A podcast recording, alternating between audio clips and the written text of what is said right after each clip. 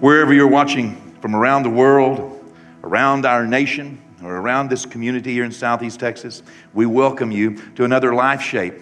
This is our eighth session. Can you believe it's already, we're in our eighth week? We committed, uh, as I said earlier, we committed these 52 weeks of this year to humble prayer and strategic discipleship. And, and we've written and prepared lessons each week uh, that are strategically uh, placed uh, to be the next stepping stone, the next block in the building of a life that'll be pleasing to God. So many times we, we refer to Christians as believers, and that's what the Word of God refers to them as as well. But, but, but believers, believers in what? What is it that we believe? It's important that as believers we understand what we believe. And so that's what we're doing. We're going through step by step. We, we uh, each week are, are, are putting these life shape lessons together very strategically. And tonight, our life shape prayer and discipleship, block eight, is on faith. Wow. We've come, you know, we haven't even got to salvation yet. We get to salvation next week, I think. But uh, can you imagine going eight weeks into what we believe as believers and we hadn't talked about getting saved yet? Wow. Uh, but next week, salvation. Thank you so much for joining with us wherever you are around the world. We pray God's blessing, God's grace on you. And we are convinced that if we, His people, will humble ourselves and pray, will seek His face and turn from our wicked ways, then He will hear us from heaven he will forgive our sins and He will heal our lands. That's His promise. And He will if we will. Amen? You know, He wasn't, he wasn't telling us an untruth. He's serious. He will if we will. Each of our life shape lessons, as I said, is strategically designed to add and to secure one crucial element of the believer's life, to add and secure that in our life in a way that we can understand it, embrace it, and hopefully be able in days to come to not only refer back to it, but also be able to repeat it to others whenever the subjects come up. Each critical component of truth that we need as a believer uh, uh, is going to be presented during this 52 weeks.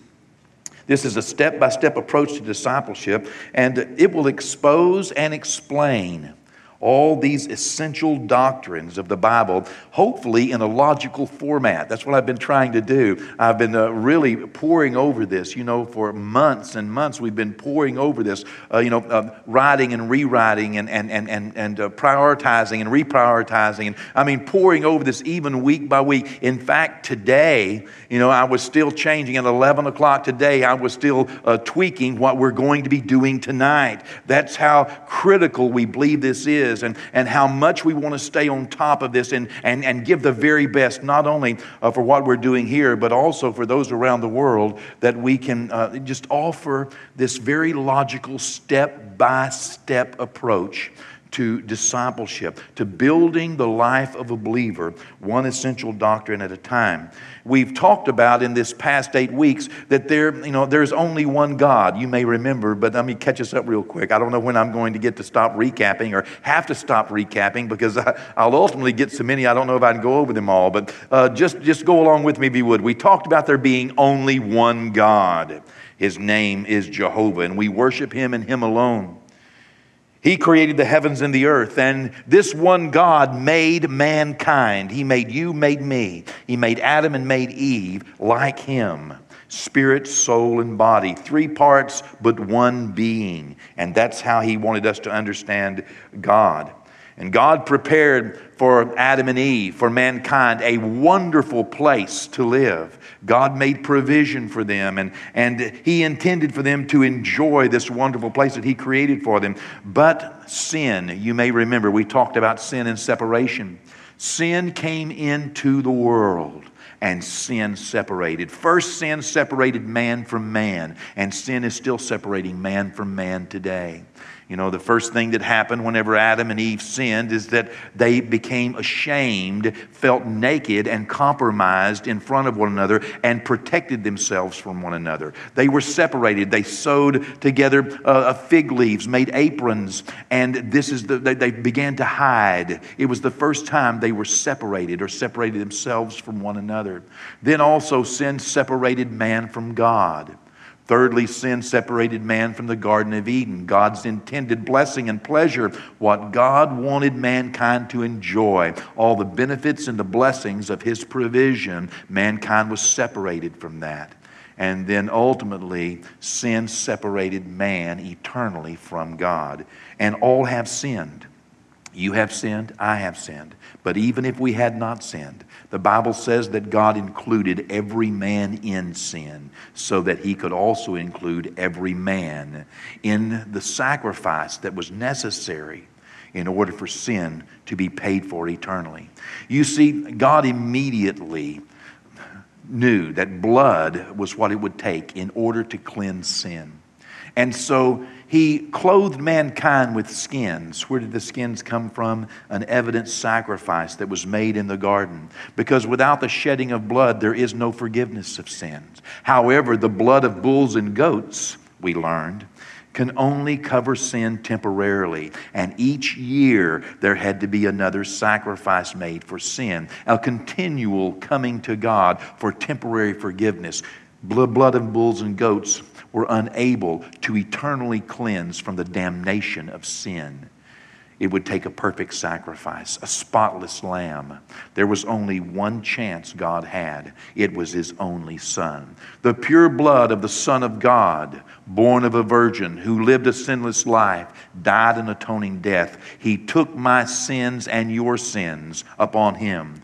And with and for our sins, He entered death. The Bible says he entered death so that he might destroy death, because only from that position could he deliver the defining blow to death. There he, he triumphed over the devil destroying him who had the power over death. He took the keys of death and hell, and on the third day raised to life again, victorious over death, hell, sin, and the grave eternal forgiveness was made available because Jesus willingly gave his life as a ransom for all sin. Now, we stand in a place where grace has been made available. The grace of God we learned in Block 7 last week is the unmerited, undeserved, unearned, all sufficient provision of God Grace is God giving more than He has to because He wants to. Tonight we're going to take the next step. And I told you last week that I would give you the access code to grace. Because grace, there is only one way, only one door into grace. And grace has everything that you need. There's only one door to grace, and there's an access code that is required before you can enter that door. Have you ever considered the storehouses of God. Think about this. You know, Job talks about the storehouses of God a little bit, where God keeps the snow and, and the rain and all that. Uh, uh, you know, where does God get all these things? Isn't that amazing to imagine that? God was creating a picture of all of the wealth of heaven and all the abilities of God, and God likened these things to storehouses. Can you imagine the storehouse of God where God keeps his gold? You see, the streets of heaven will be paved with gold and, and the, the, the, gates made out of pearl. And, you know, where does God keep all of his jewels? We, we, we, we, we've heard of all of the different uh, uh, jewels that will go to not only make up crowns, but also the d- different jewels that the, that the new city of Jerusalem is, is, is or, you know, uh, uh, uh, ornamented with. Where does God keep his gold, his jewels, his blessings? Where does God keep the miracles till we need them? Where does God keep his kindness? Where is God's forgiveness? Where's the storehouse of God's goodness? Where's the storehouse of his righteousness, his love, his joy? Where is the wealth of God kept? Where are all the wonderful blessings of God kept? Uh, can you uh, imagine all manner of goodness and righteousness and joy and peace that God has made available. On top of that, imagine where this sovereign creator keeps the inheritance that he has promised his son. Where is it that God keeps these things in store? Think about the abundant and the perpetual supply of the storehouses of God. Now imagine how that God is so good and that He so loves the world, even when the world doesn't love Him. When we were yet sinners, when no one knew God or loved God or imagined what God could do for them. Imagine, can you, how that God reaches into that storehouse of His blessings. Imagine how God reaches into that storehouse of healing and miracles and goodness, grace and peace and joy, and He spreads them out onto a world every day a world that's undeserving, a world that many times does not even realize uh, where the goodness is coming from. You know, uh, do you imagine that the birds know where their food comes from, or, or, or that the lilies understand, you know, where their beauty is derived, how God so clothes them with such wonderful colors and majesty? Where does God keep all of that? Imagine God reaching in every day to his storehouse of miracles and goodness and blessings and giving them to a world that is unaware. God does that. He does that. God blesses the world every day. He can. He's God. He reaches into the storehouse of His grace and He gives more than He has to because He wants to. That's grace. The goodness of God toward men. That's how wonderful God is. Every day, the Bible says He daily loads us with benefits, blessings. We can't even count all of our blessings many times undeserved, unwarranted, un, unrealized where they come from, especially the grace that comes upon sinners, the goodness of God to those who don't know Him and don't love Him. I was in that place at one time, and God was yet good to me. God blessed me when I did not serve Him. He can do that. He is God. He can do anything He wants, and He's that good. He'll keep dealing with us and loving us and reaching out to us time and time and time again. And though we say no to Him, and though we disappoint Him, and though we walk away from Him, yet He is good and He continues to draw us to Himself. He continues to reach out and bless. He can do that. He is God. But how, how can we? You know, God can access His grace, all of His goodness. But how can we?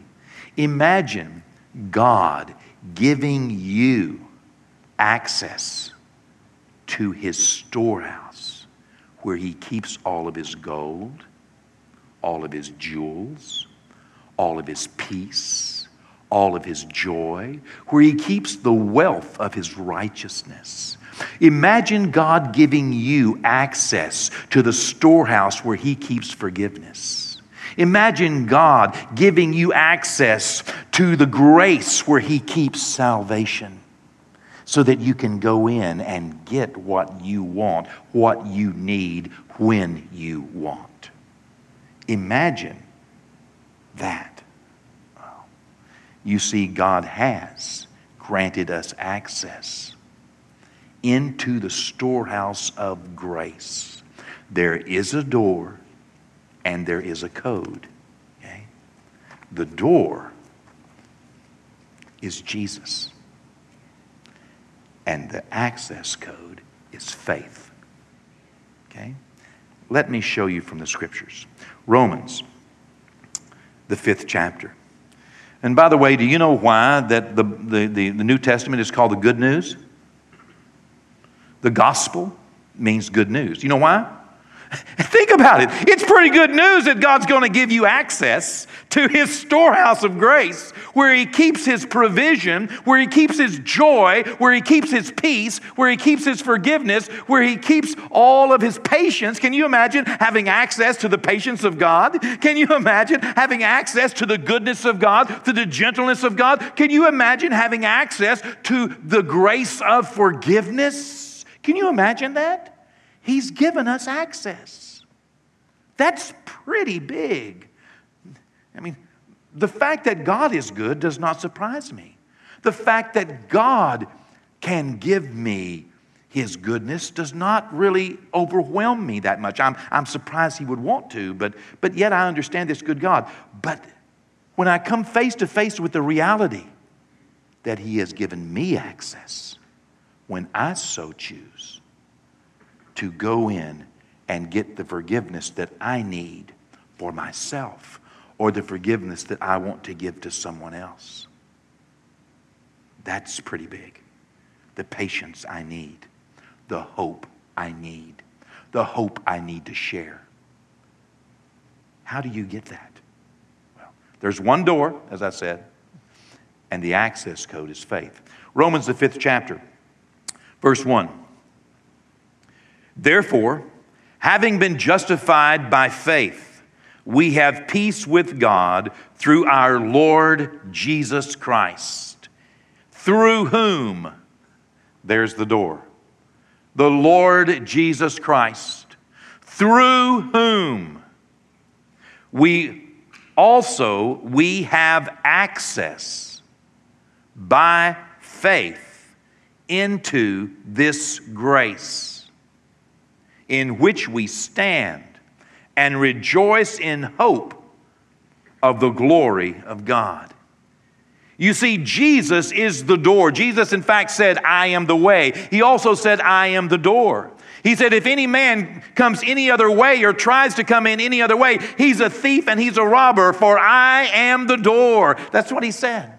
Jesus is the door through whom we have access by faith. You see, it is our faith that grants us access into the storehouse of God's grace so that we also might obtain and manifest the glory of God to God's credit and God's glory. Jesus, Messiah, the door, faith, the access code. I want to paint a picture for us tonight, but allow me as I do to make some important points along the way. Our first important point tonight is this faith is the level of our trust in the truth. If faith is the access code, if faith is what opens the door so that I can come through Christ to obtain salvation, to obtain forgiveness of sins, to obtain peace and love and joy and patience, gentleness, goodness, meekness, self control. If I can access this by my faith, what is faith? Well, faith is the level of my trust in the truth. Without either element, without either one of these two elements, trust or truth, you cannot have faith. Faith is trust in the truth. If you do not have the truth, you cannot have faith. Faith is something that belongs to God. He defined it, He, he created it, He is the one that owns it, okay? Without the truth, you cannot have faith, and without trust, you cannot have faith. If you do not trust in the truth, you do not have faith. If you are trusting in a lie, that is not faith, it's deception. Faith is our level, is the level of our trust in the truth. The Bible speaks of levels of faith. The Bible speaks of great faith. The Bible speaks of little faith. The Bible speaks of much faith. The Bible speaks of no faith. There are levels of faith, and the level of our trust in the truth is what determines our faith. Our trust in the truth is simply us saying that God's word is enough. God's word. John 17, 17 says, Thy word is truth. When we trust God's word, when we trust the truth, it's saying to God, Your word is good enough. That's faith. That gains us access through Christ into the storehouse of everything grace has provided. Number two, without faith, we cannot please God. That's what Hebrews 11, verse 6 says. If we do not trust God, we cannot please Him. We, we stand no chance of pleasing God without trusting His Word. The only way to put a smile on God's face, the face, the only way that we can make God happy, the only way that we can please God is when we simply say, Your word is enough. Your word is good enough for me. I trust your word. Your word is truth. That pleases God. The Bible also tells us, important point number three, that faith grows. Our faith, our trust in God, our trust in His Word, our trust in the truth. Faith grows when we listen to God's Word. That's what Romans 10, verse 17 says. Faith comes by hearing, and hearing by the Word of God. When we listen to God, His Word deposits trust in our life. So that the more that we hear the Word of God, the more that we listen to the Bible, the more faith, the more trust is spiritually deposited in our life so that we can convince ourselves to trust in God's Word by simply listening to it over and over and over again. You know, this principle works, by the way, not only with God's Word, but it also works with a vacuum cleaner salesman or a used car salesman. And I don't want to pick on anyone because uh, I buy and sell things. I just bought two things in the last two weeks I'm hoping to sell. You know, uh, but if you have ever had someone knock on your door to sell encyclopedias or water filters or anything else, or if you've ever put yourself in a position to listen to a very, very, very good salesman, you know that the more he talks, the more you believe him. Hmm? That's why people used to, before the call ban, used to in America, they would call, you know, about dinner time. They knew you were home, and they would tell you about this wonderful deal that you couldn't pass up. And the longer they talked, the more you wanted it. it's, it's an element of truth that works. But it also works for God's Word. In fact, it works more dynamically on a, on a much deeper spiritual level, more than just a mental ascension. There is a faith that God's Word creates in our life the more we listen to God's word. That's why when we fall into trouble or difficulty or test or trials or tribulations, we need to run into the name of the Lord, and there we will be safe. The Bible says the righteous run into the name of the Lord. It's your word, O Lord, that builds us up and gives us an inheritance, the Bible says. The more we hear the word of God, the more faith grows. Point number five, uh, four, rather. Faith is also grown as a fruit of the Spirit. That's what Galatians 5.22 says, that faith is a fruit of the Spirit. Love, joy, peace, patience, gentleness, goodness, faith, or faithfulness in some translations. Faith is a, a fruit of the Spirit. Our life is like God's garden the more God that we put in our life and the more we fellowship God, the more we pray, the more we worship, the more we turn to God in our life, the more we cultivate the fruit of the Spirit. And one of those fruits that grows is faith we can grow our faith from a seed, like a mustard seed, into a mighty tree by just continuing to fellowship and cultivate God's Word in our lives, His worship in our lives, the fellowship of other Christian believers, the encouragement that comes when someone speaks to us a word from God. This causes faith, trust in the truth to grow in our lives. The more we're encouraged, the more we worship and we can use that faith to access God's grace, His storehouse. Important point number five faith is our substance and evidence until we see our hope. Hebrews 11 1. Faith is our title deed. Faith says we have it before we can see it.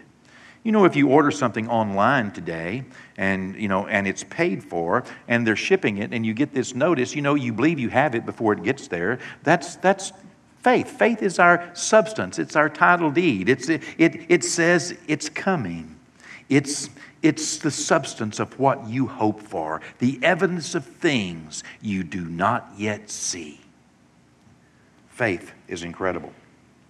Our simple trust in the truth that His Word is enough. He said He'll send it, He will. Important point number six, and our last point for tonight, is that faith accesses what grace provides. You see, if Jesus did not pay for it, your faith will not access it. This is the Word of God. For example, God did not say that you can have a candy bar every day at 2 o'clock. If the Word said that, then you could have faith for it. You could pray and believe, and you could stand on that Word. And I don't know exactly how God would do it, but you could believe for it. And I would tell you your faith is the title deed for your candy bar every day. But the fact of the matter is, it's important to realize that faith should be aimed at what Jesus provided for us on the cross of Calvary. And for that, you'll need to get to know your inheritance. Grace provided you an inheritance, and faith will access what grace provides. How do you know that you're saved? How do you know if you died you'd go to heaven? I'm going to pray a prayer with you. If you'll sincerely pray this prayer with me, mean it from your heart, you will be saved and you'll know that if you died, you'd go to heaven. Pray this with me Lord Jesus, I realize that I have sinned against you, but I am willing to repent. I choose to repent, to turn away from being a sinner. And right this moment, I open the door of my heart and I take you, Lord Jesus, into my heart to be my Lord and my Savior. I give my life to you. Fill me, Lord Jesus, with your Holy Spirit. Thank you for coming into my heart. Thank you for saving me. Now, if you prayed that prayer with me, it's very important that you contact us because we have some information to help you get started in your Christian life. I would like to write a letter to you so that you can know how to win your friends and your family to Christ. And then we'll send you other information to help you get started. So here it is. Remember, realize that you've sinned against God, choose to repent, and receive Jesus into your life. Jesus said, Him that cometh to me, or her that cometh to me, I will in no wise cast out. So if you come to Him, He will not cast you out. You can know Him and know that you're saved, and know if you died, you'd go to heaven. And then share that with others. It's so important that we be witnesses for the Lord Jesus Christ. So call us or email us. Please let us have contact with you so that we'll be able to help you along the way in your Christian life. Find a good Bible believing, praising, worshiping church and join that church so you'll have a pastor to help you as you go along in your Christian life. God bless you. I believe that God is going to do great things in your life.